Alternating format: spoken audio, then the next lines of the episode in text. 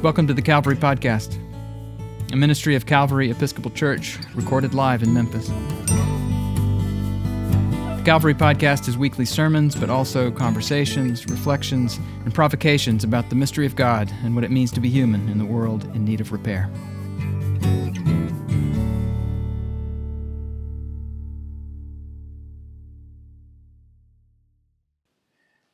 Back in the fall of 1990, I got a job at the church camp I grew up attending each summer. They were building new cabins down by the river and needed some unskilled labor. Having just graduated from college, I did what any sensible person with a new English degree would do. I jumped at the opportunity. I lived in a small and very campish apartment with a guy named Roy. Two years prior, the hottest book among the camp counselors had been 88 Reasons Why Jesus Will Return in 1988. I can't remember whether Roy himself joined in that particular excitement, but it's enough for the purposes of this sermon to say that it's not impossible to imagine that he had. Roy was also a brilliant mechanic. And I think it may have been during one of our theological discussions while replacing the CV boots on my old Volkswagen Scirocco when I expressed some discomfort with the emphasis so many of the camp's preachers put on saving young souls from hell. And to my surprise, Roy's grin outgrew his muskrat sized mustache, and he said, You know, I've always thought that becoming a Christian so you'll go to heaven is like marrying for money.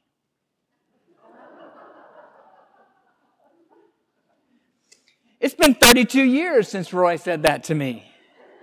I couldn't tell you what I had for lunch yesterday or the point of my last sermon. But I can still see Roy wipe, wiping axle grease from his hands on a blue shop rag and saying, Becoming a Christian so you'll go to heaven's like marrying for money.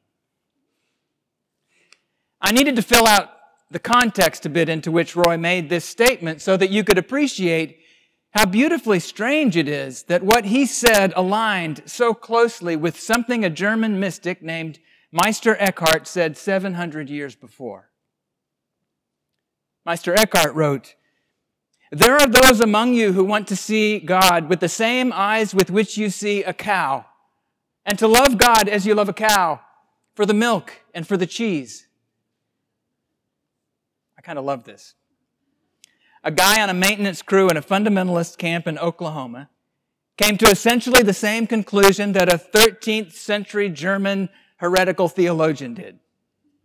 That such wildly different people shared this insight makes it infinitely more interesting to me. Does it to you? I probably first heard the story of Jesus and the miraculous catch of fish told in Sunday school on a flannel graph board with little felt disciples in a little felt boat hauling in lots and lots of little felt fish. But something fairly obvious had never occurred to me until I stumbled upon that Meister Eckhart quote this week, which of course brought Roy Reimer quickly to mind. Did it register for you that a bunch of first century fishermen walked straight away from the milk and the cheese and the heaven, if you will, that God had just dumped from a net into their boat? Here's what I mean. Simon Peter was a fisherman, right? So, what would the answered prayers of a fisherman look like? Well, they'd almost certainly look like a net full to bursting of fish. And before you look down on dear old Simon and his friends for their theological simplicity, consider this. How many sophisticated modern folks do you know who say they don't believe in prayer anymore because they asked God for a fish or cheese or heaven or healing and they didn't get it? For many, if not most of us. The definition of prayer, which can also define our relationship with God in an important way, might not have changed too much over the centuries, even if we've left prayer behind. But look at this story again. Simon's a fisherman, and after a terrible night fishing, Jesus steps into the boat and catches more fish than Simon and his friends know what to do with. And then what happens? Simon Peter walks away from the fishing life and into a life with Jesus. And as soon as he does, this most practical of miracles becomes beautifully useless. Christians talk a lot about unconditional love. But when we do, I sometimes think we have a kind of martyrdom in mind. We do something loving, and the person we've done the loving thing to is oblivious to it, or unappreciative of it, or outright rude about it. But because we've become enlightened and very Jesus like saints, we take the abuse like the spiritual champs we are, or at least aspire to be. The problem with this is that it couches unconditional love in terms of being kind of insulated from the responses of the people we're actually trying to love, be they friends or families or enemies. But the lives that I look at with wonder and a prayer that mine might expand into one like theirs are the great relishers of this world. They're in love with it. They're infatuated with it. They're not impervious to a rude lack of reciprocity in the world's response to their loving. They're too busy being beside themselves in delight and fascination at the miracle that happens to be in front of them at the moment. Unconditional love is a love that's too busy pouring itself out on the world to wonder whether enough love comes back to it to be worth the effort. Unconditional love is its own reward. And it's a vibrant way of being alive in the world, not a grim Christian obligation. Which is why I've suddenly come to love the ridiculous story of Simon Peter and the fisherman in a whole new way. As he stumbles away from the catch of a lifetime, because he finds the one who caught it for him infinitely more captivating than the catch itself. Maybe Jesus told us to live out this way of love because love is simply the way we were made to be alive in this world. And every time we slip back again into into calculating what we'll get back from the next loving thing we'll do, we'll do, we're just living a much smaller and sadder and probably more resentful and unhappy life than the one our souls were made for.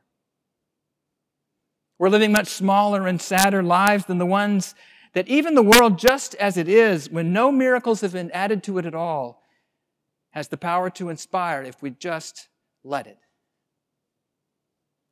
In fact, there's one more thing that might be worth saying about the miracle on Lake Gennesaret. And that is not only were the fish suddenly worth next to nothing as soon as Peter got out of the business of fishing, they were also just ordinary fish. They weren't talking fish or fish with coins in their mouths. They were just the same fish that swam every day beneath the surface of that lake, unseen, unwondered at. At most, Jesus just got a few more of them than usual to assemble in one place so that the jaws of Simon and his friends would drop, drop open in wonder at something they saw every single day and fall in love with this Jesus and his love of this world, of lakes filled with fishes and fishermen, and so much more worth wondering at than that. Richard Wilbur once imagined a world full of familiar things, but all turned upside down.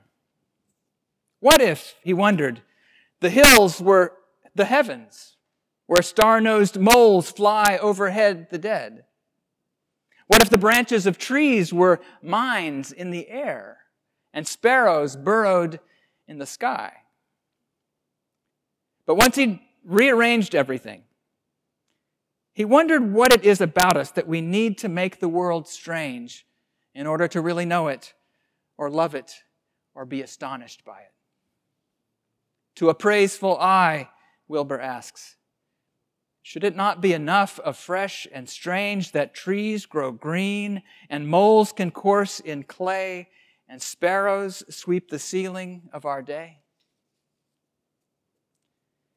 If we love God or love this world or love each other only with a calculating functional form of love, if we love them like a cow for their milk and cheese, or even for the hope of heaven when we die, are we not the ones most to be pitied? Are we not the ones missing out, spending our lives on petty calculations, on scarcity and resentments, when there is so much in this world that is plenty fresh and strange and ready for us to delight in and wonder at? Moles sparrows, fishes. but especially the miracle of your life and the life of your neighbor.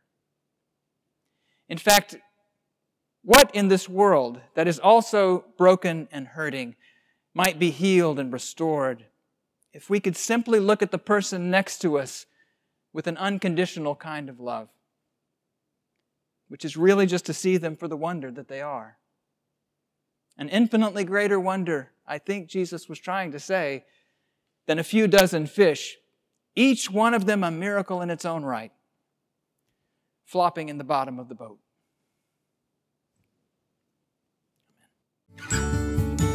If you're curious about Calvary Episcopal Church, we are an eclectic bunch of Christian people who don't all think the same thoughts or dress the same way or vote for the same candidates or even believe all the same things about the mystery of God and what it means to be human. But we do believe that we need each other because of our differences, not in spite of them, and that God calls us into unity, not uniformity. Subscribe to the Calvary Podcast at calvarymemphis.org slash podcast or wherever you get your podcasts. Visit Calvary in person at the corner of 2nd and Adams in the heart of downtown Memphis, Tennessee.